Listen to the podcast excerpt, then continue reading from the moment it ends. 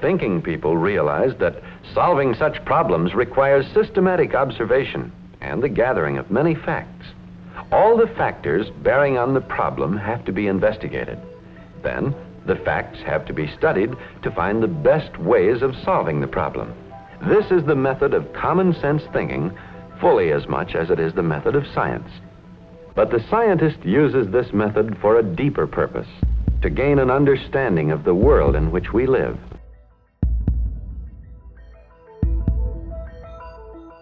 Welcome to Cybercrimeology, a podcast about cybercrime, its research, and its researchers, and the start of a short series on cybercrime theory. Theory provides an important tool for scientific thought.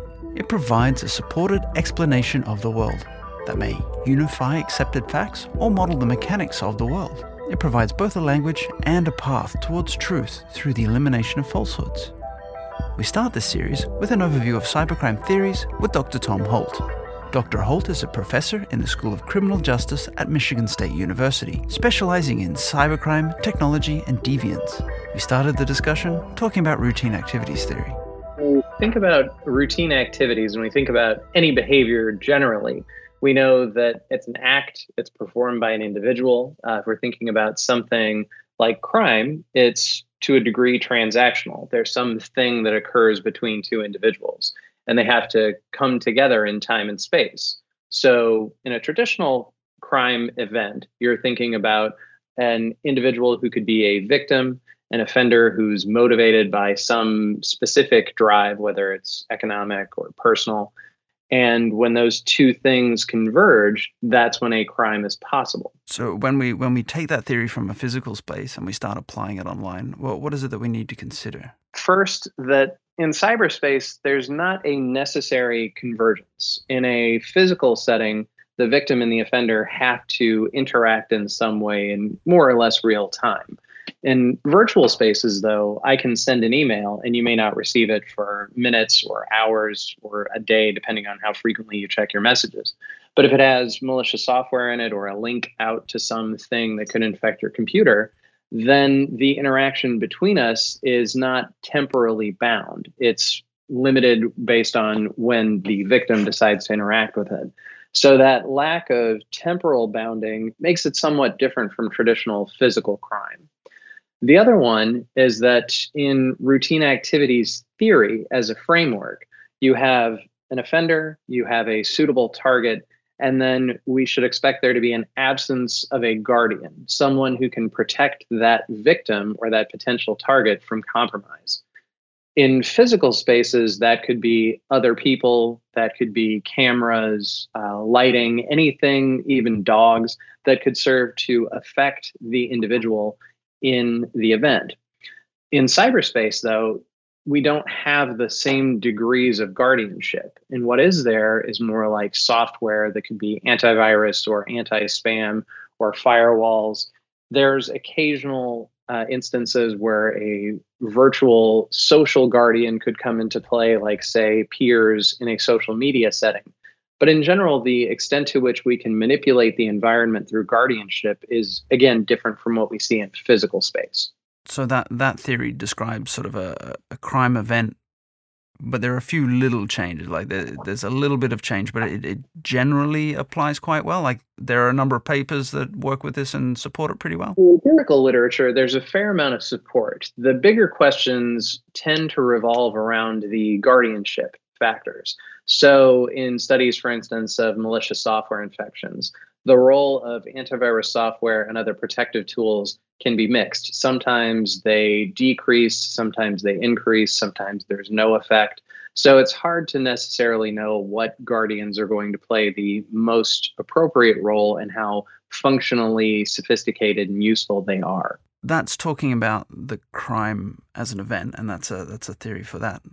Mm-hmm. Let's let's talk a little bit more about the criminal and, and, and crime being a, a, choice that they, they might make because that, that particular theory sort of describes the absence of a guardian and the, the presence of a victim and the motivated criminal. So let's talk about what would motivate that criminal in terms of, of making a choice. Yeah, when we talk about routine activities, it's born out of this uh, so called classical framework where we think about crime as a choice. It's a decision made by an actor on the basis of weighing the perceived costs for engaging in a crime, whether that's being arrested, punished, whether it's uh, potentially social rejection from peers or family, and the perceived benefits. So, if an individual views gaining money or whatever it is that they perceive of value within the target to be more worthwhile and the reduced risk of detection or arrest or social sanction is lower relative to the rewards, then the person will engage in that behavior.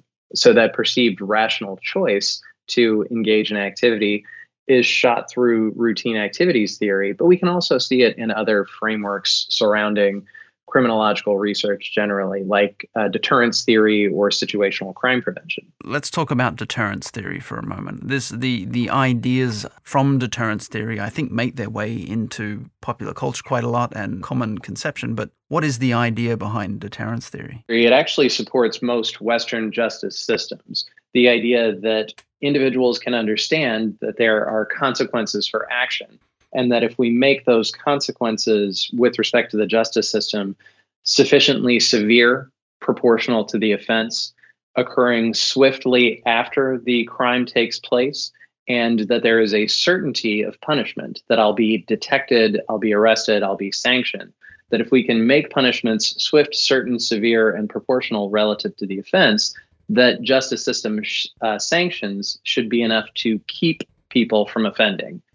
Realistically, when we talk about that in an offline crime context, we know that deterrence is not necessarily successful, but there are offshoots of deterrence research, such as uh, perceptual deterrence, so that role of kind of social information about punishments, having a friend, say, be arrested for engaging in some behavior, can have an influence on how you choose to act.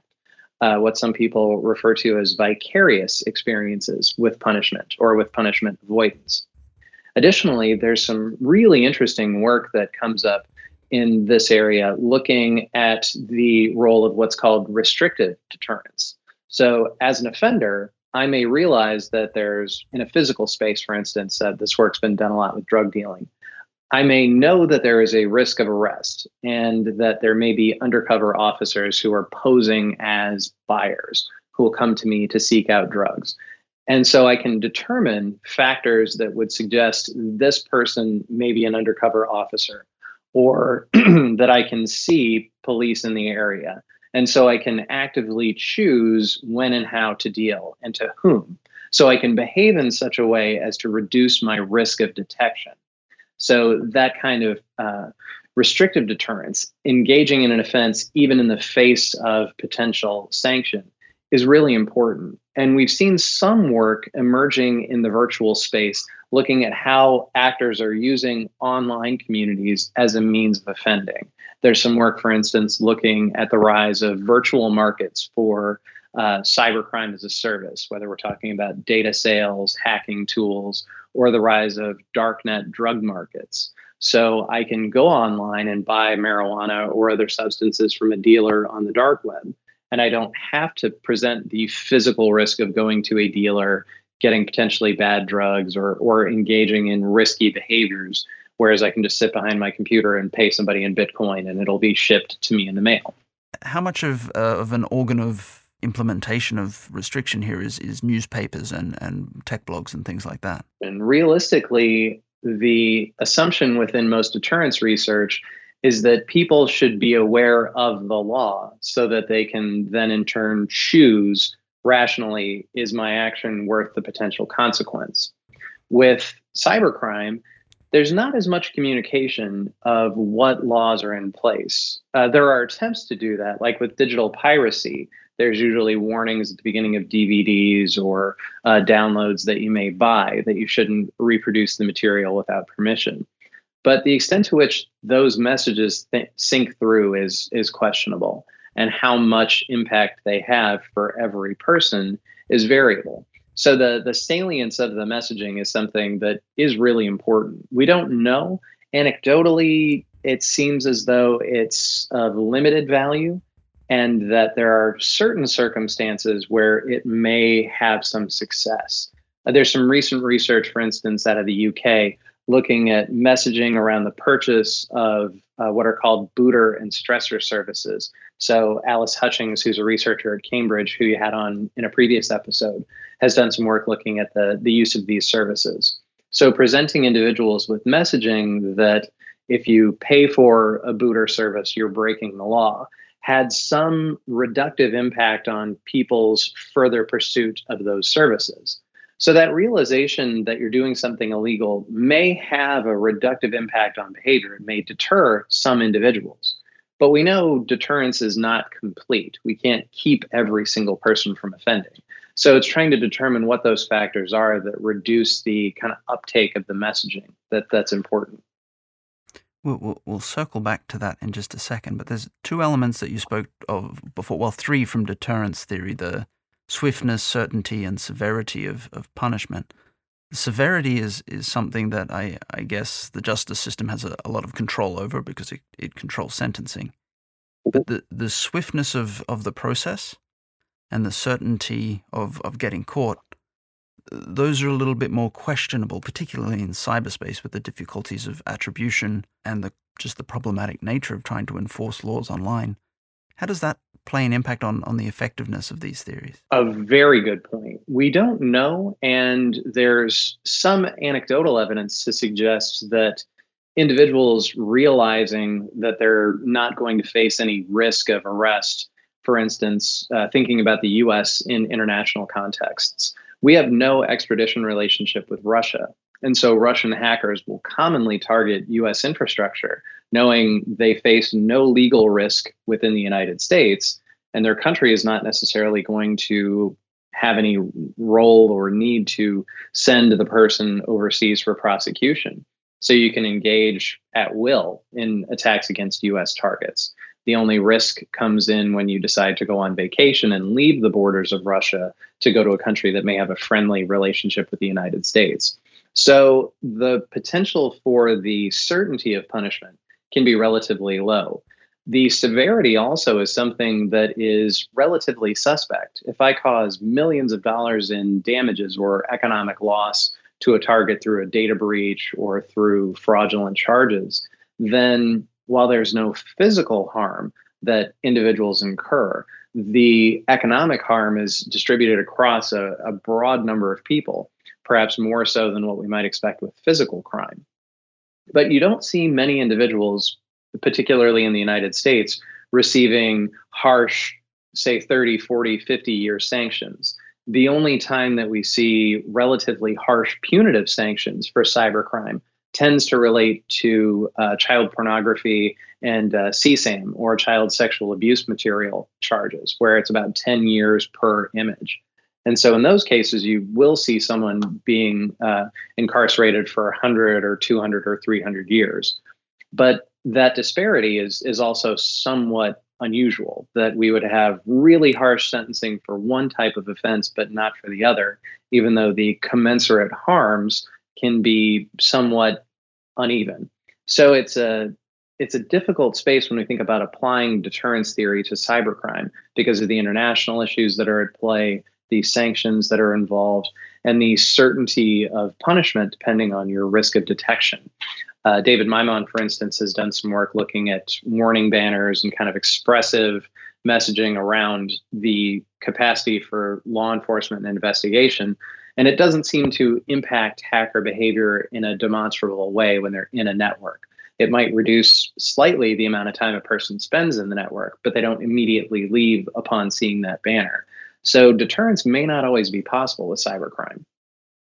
Yeah, I, I, guess at that point, I mean, we're we're talking about the situation of, of crime, and we're talking about a uh, sort of the salience of messaging and, and being aware in that moment and providing cues that a you're doing something illegal and b people are, are aware that you're doing it. There's also a fair amount of work recognizing that online subcultures for offenses communicate information to the participants. So if I'm in a forum related to digital piracy or computer hacking, and even in some cases with sexual offenses, there's clear communication between the participants. Hey, this is illegal. How do we get around this? Um, what do we do if we still want to engage in this behavior, knowing that there's legal risks? So there's a recognition that the law may punish you, but how do I get around that? How do I minimize the likelihood of detection? So that goes back to that idea of uh, restrictive deterrence. And and I guess somewhere in here we've we've managed to come up with another good reason to um, worry about the environment and global warming because the beaches of Thailand seem to be an excellent instrument for international criminal justice. You mean for extradition? Yeah. Mm-hmm. If you're if you're in, in the cold wilds of a of an extradition free country, the beaches of Thailand are a, are a big temptation, I guess. Yes, they can be, and the same for uh, some of the Italian lakes and uh, certain parts of, of France and Europe where there's good beaches. So it's a it's an interesting point for sure. Let's let's look after that environment. But uh, I I guess that that brings us across to a, a different um, aspect that might have a an impact on, on, on decision making, and, and that is the idea of, of self control. Self control is a is a great framework in criminological research because it's been found to have tremendous support. It's a relatively simple idea, and it's in line with the rational choice framework. The basic argument is that people with low self control are impulsive, short sighted, risk takers, and when faced with an opportunity to offend, they're going to act on that opportunity, even though they may be aware of punishments or, or sanctions, because that impulsivity, that kind of weak impulse control, makes them more prone to act on opportunity when it's available. So the combination of opportunity and low self control may increase an individual's likelihood of offending even in the face of, of sanction. The kinds of offenses that this is is more likely to apply to. So, uh, like a, an impulsive decision to commit a crime, is it all all types of crime, or, or or is it more likely to apply to particular types of crime? When we look at the research about traditional physical crimes, it seems to apply in most all contexts with limited utility for something like, say, white collar crime, where there's degrees of access and potential questions about how much uh, someone in a business setting may have low self control, or at least in sort of higher positions for some types of white collar crime. When we look at it with cybercrime, it seems to have very good application to most types of offenses, with only one real exception, and that seems to be with regard to computer hacking. And it does relate to simple forms of computer hacking like password guessing or adding, deleting, and changing information in certain types of email accounts or, or basic computer systems. But we seem to expect, and there's some evidence to, to indicate, that individuals with higher levels of self control are more likely to engage in complex hacking, whereas those with low self control are not with the idea being that when you have to say sit down and create a piece of software or you have to spend hours coding or kind of compiling an exploit for use against a target that requires patience persistence the things that we wouldn't necessarily equate with someone who has low self control because they're not going to be willing to sit for hours at a time or have that um, ability to think carefully and apply one's knowledge in the space in the same way as someone with higher self control. So the sort of more and and I, I am reluctant to say more sort of boring commonplace crimes, things like uh, trolling, harassment, downloading of uh, content, uh, like illegally, perhaps uh, non consensual image distribution, things like that, things that don't require uh, a lot of work in terms of technical skill.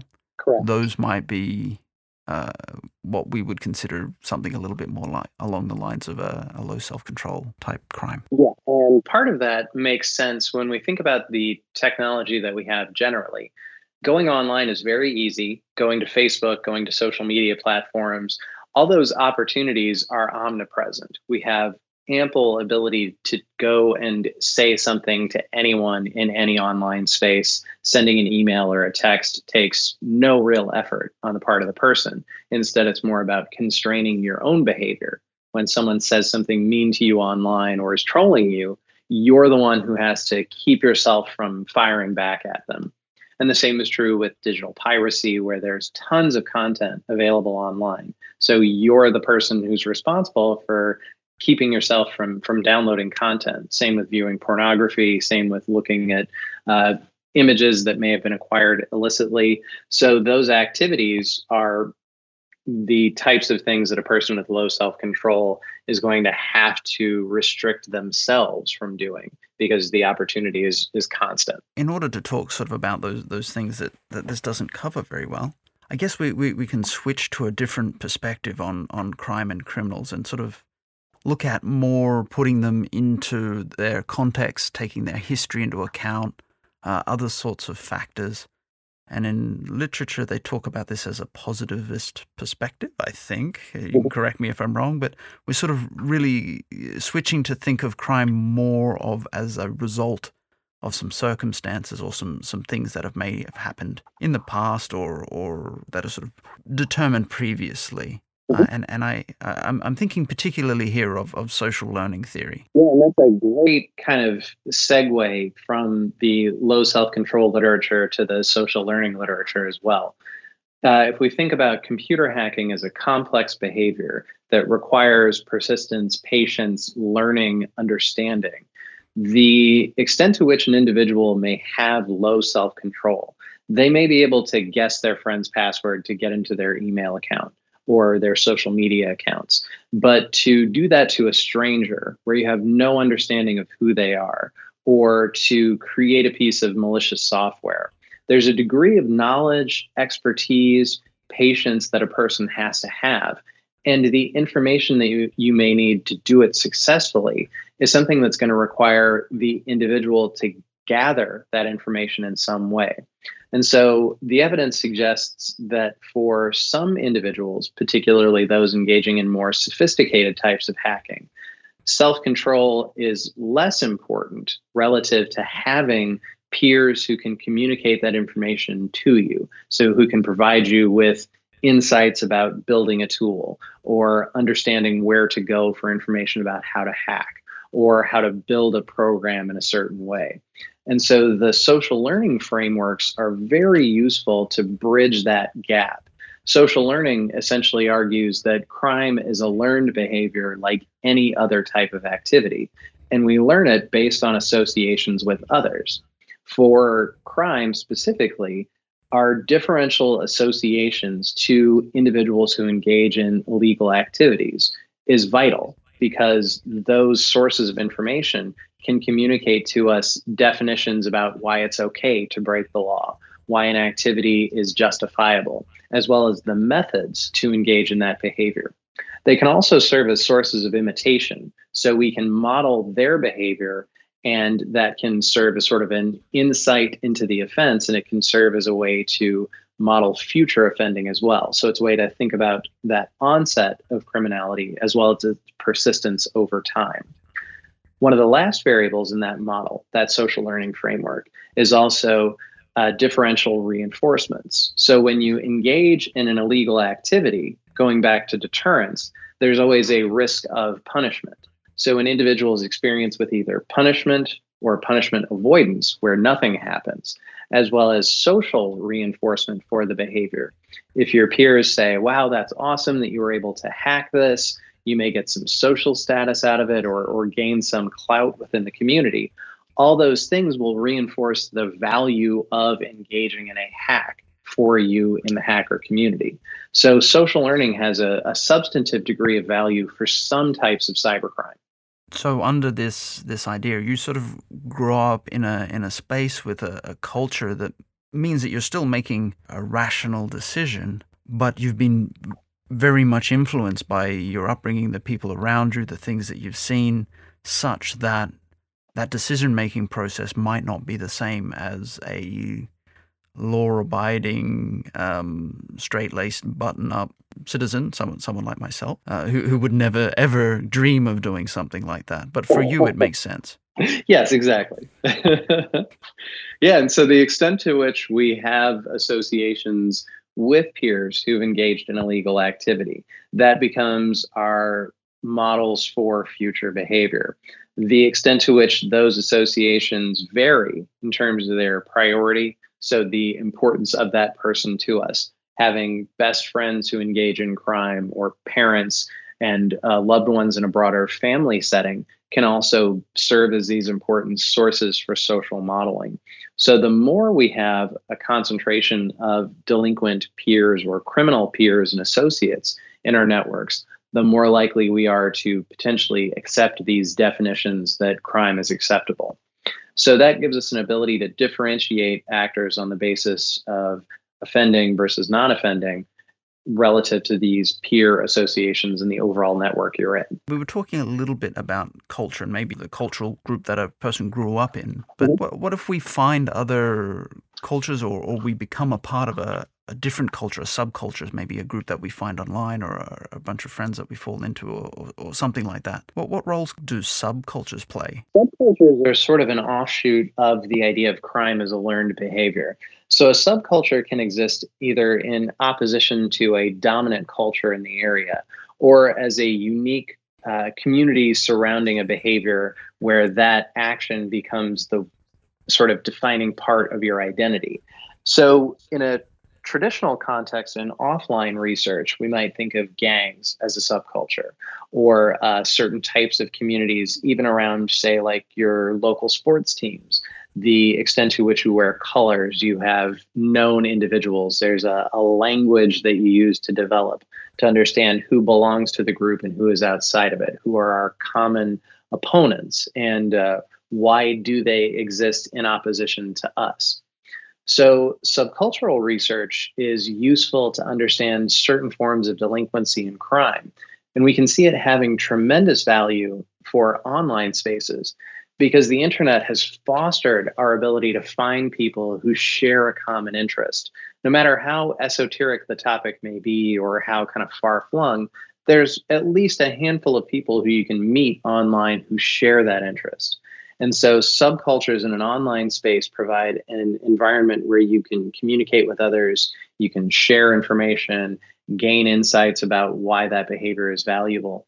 And there's tons of uh, research surrounding deviant sexual subcultures in online spaces, the extent to which uh, individuals may use online resources, for instance, as a means to engage in a behavior like bug chasing. That's a colloquial term among the group as a way to reference seeking out sexual partners who are HIV positive with the intent of getting the disease yourself.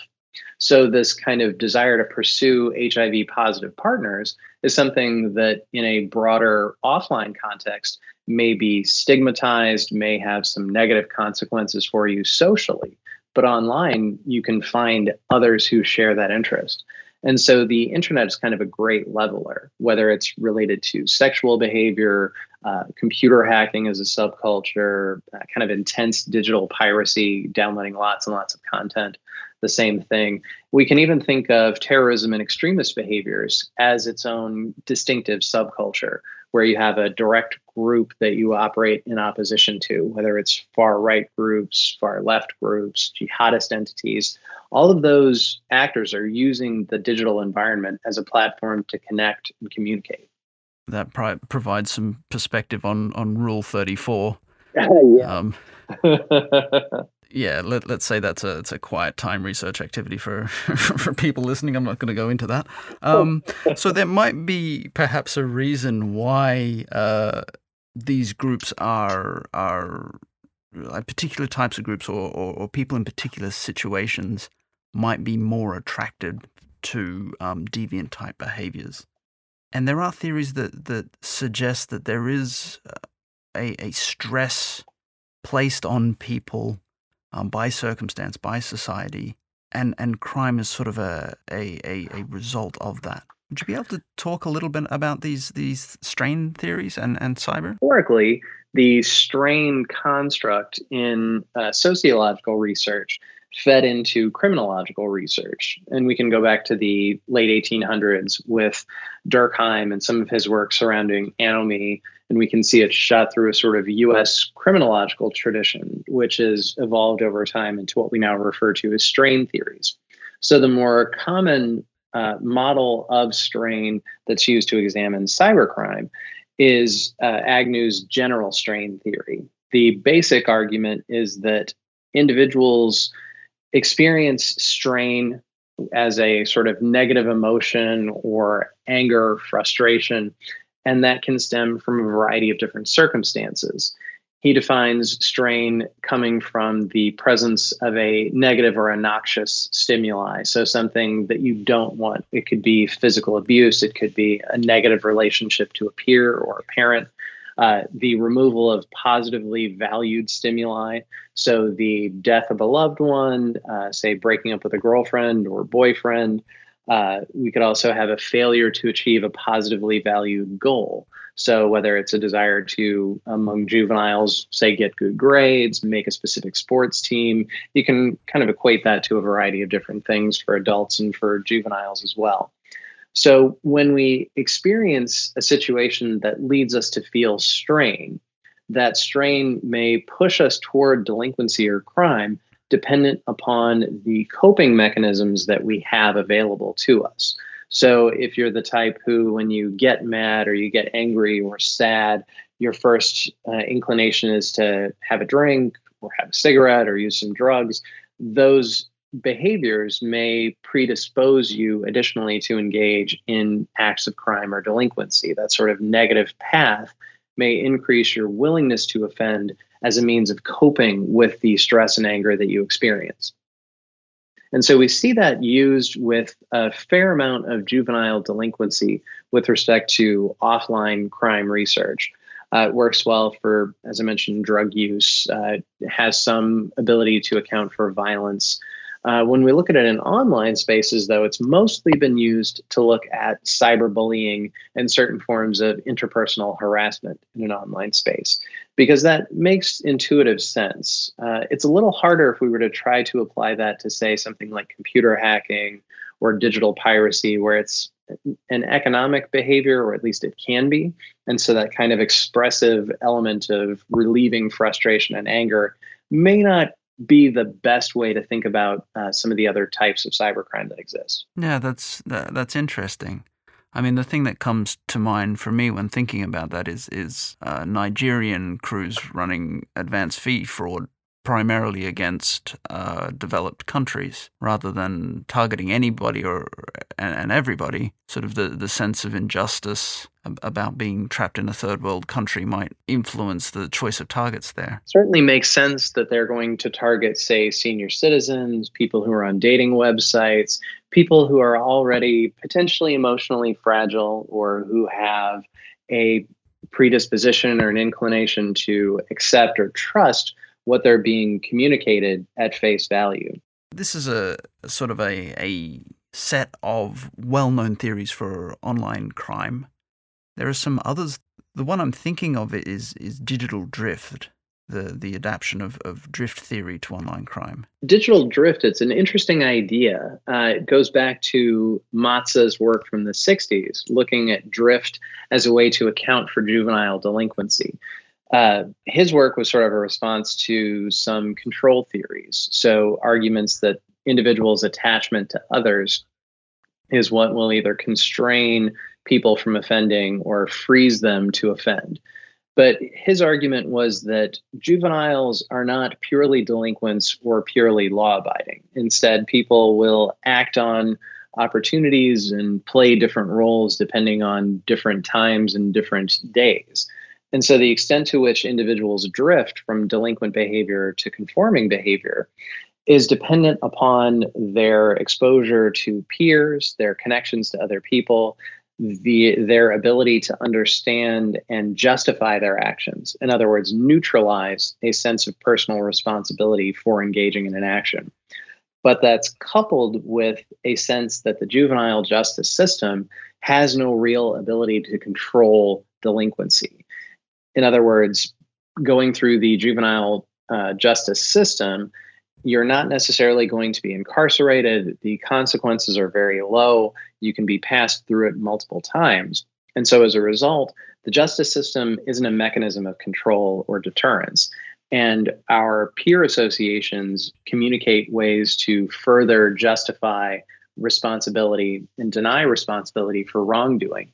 So it frees youth to offend or not offend just at will. And that idea was initially very interesting. It didn't get as much empirical testing as we might have hoped or at least had thought for through the uh, 60s and the 70s.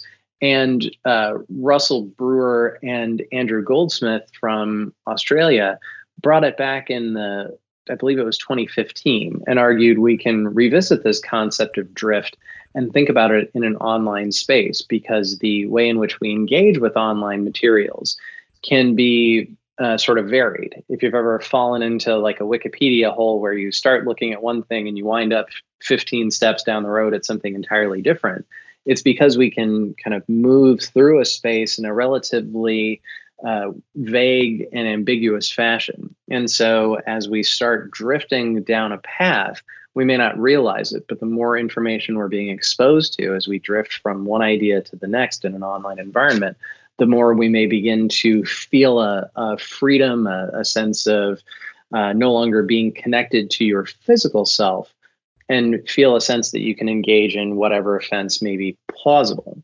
Initially, they talked about this in the context of uh, some child sexual offenses as well as terrorism. But myself and uh, Rusty and Andrew have started to revisit this a little bit more and think how do we expand it out? How do we move it toward more of that original Matza conception. Uh, we sort of started at the beginning by talking about the relative ineffectiveness of the justice system to deter cybercrime. So, if people realize they're not going to be punished for these activities, at least by police or, or traditional criminal justice apparatus, then there's already a sense of freedom. And when you couple that with information that can be acquired through online subcultures, through peer associations, then suddenly an online environment becomes a very welcoming one for criminality. Drift theory always makes me think of Drake. Yeah. Started from the bottom, now I'm here. oh, that's pretty good. I've never heard it put that way.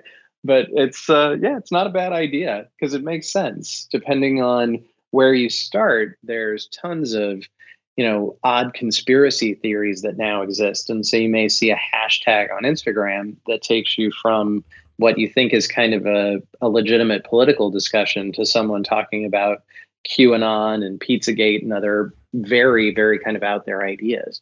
And so there's there's some application of this theory that makes sense it's trying to model that now and, and test it empirically which is something we're, we're trying to do at the moment. Oh, uh, I want to mention here that there is there there is a theory that is um, specific to, to cyber, and it sort of integrates some of these elements from from other theories, but it primarily about the difference that the online environment creates or going online, and that's space transition theory. Space transition theory was created by uh, Jaishankar, an Indian uh, academic, as a way to further think about the online environment and its role in offending.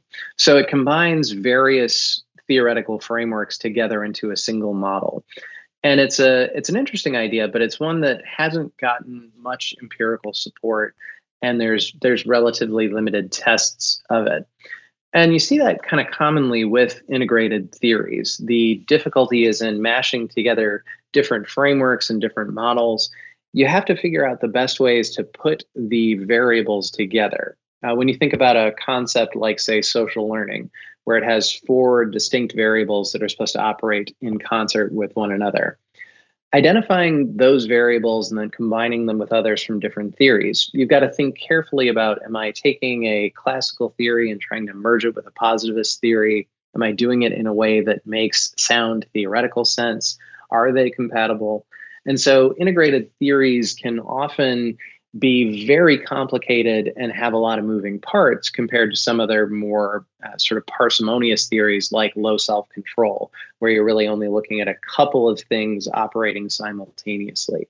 In in in my head, at, at least, a quite different approach from that would be to rather than think of people and then the effect of technology on them would be to think of technology and people together as a sort of an inseparable thing and look at the relationships. Uh, and and I'm I'm thinking here and probably uh, conceptually mangling actor network theory. Actor network theory is a very interesting idea, and it's one that could relate to cybercrime in some very interesting ways. It basically thinks about the extent to which there is agency across multiple areas. So, as an individual, I have some degree of agency over my behavior.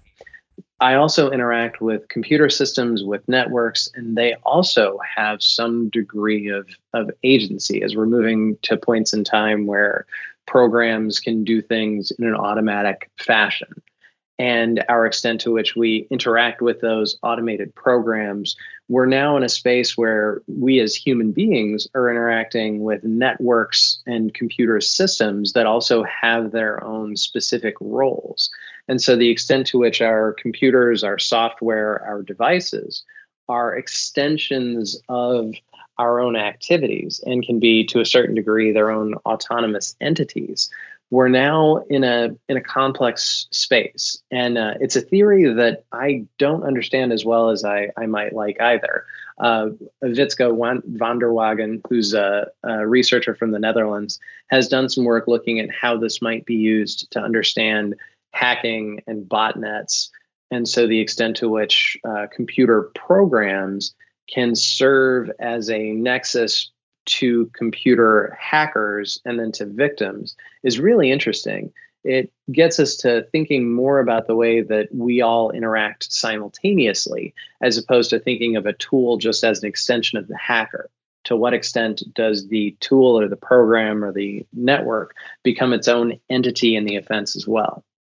So that sort of covers off a general overview of maybe the the most commonly applied or, or, or the ones that are out there um, that that have a little bit more support, perhaps.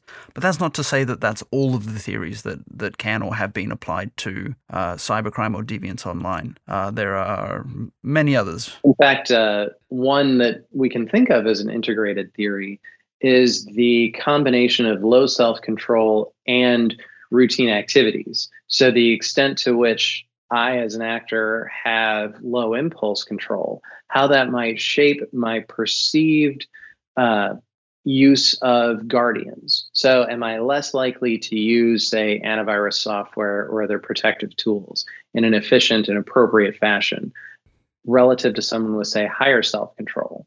Uh, as a person with low self control, I'm more likely to engage in acts of crime or deviance myself.